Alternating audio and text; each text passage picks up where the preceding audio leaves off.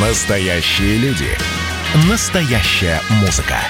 Настоящие новости. Радио «Комсомольская правда». Радио про настоящее. 97,2 FM. эм.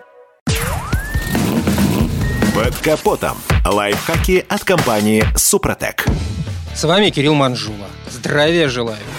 Готов предположить, что большинство водителей со стажем сталкивались с различными выкрутасами автомобильной электрики. Например, вдруг начинают моргать или вовсе отказываются работать фары, а то и машина совершенно перестает заводиться. Увы, но со временем даже самая качественная электропроводка может подвести. Предлагаю рассмотреть самые распространенные причины выхода из строя автомобильного электричества. Часто гниение проводов начинается, если они проходят близко к колесным аркам. В случае, когда пластиковой защиты арок нет, то жижа из-под колес быстро делает с электрикой свое грязное дело. От влаги сильно страдает и жгут проводов двигателя. Он находится под капотом и соединяет систему датчиков мотора, которые отвечают за его нормальную работу. Если вода попадает внутрь жгута, то двигатель откажется заводиться. Тут уже можно говорить про ошибки инженеров, которые не проработали вопрос прокладки проводки в подкапотном пространстве. Также окисление контактов может спровоцировать появление конденсата в подкапотном пространстве при регулярных перепадах температур. Это актуально для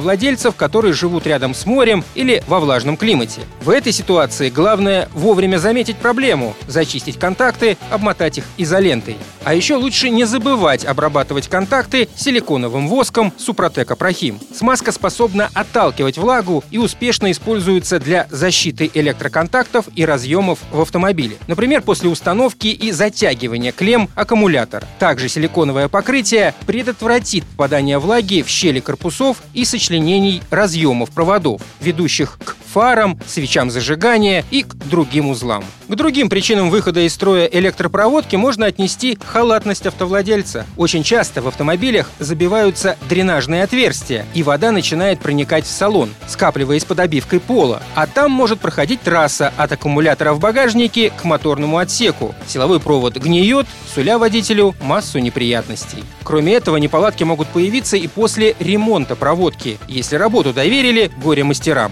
А те для соединения проводов использовали скрутки. В этом случае из-за вибрации при движении крепеж быстро расшатается. А если на него еще и попадает влага, то проблемы гарантированы. На этом пока все. С вами был Кирилл Манжула. Слушайте рубрику «Под капотом» и программу «Мой автомобиль» в подкастах на нашем сайте и в мобильном приложении «Радио Комсомольская правда», а в эфире с понедельника по четверг в 7 утра. И помните, мы не истина в последней инстанции, но направление указываем верное.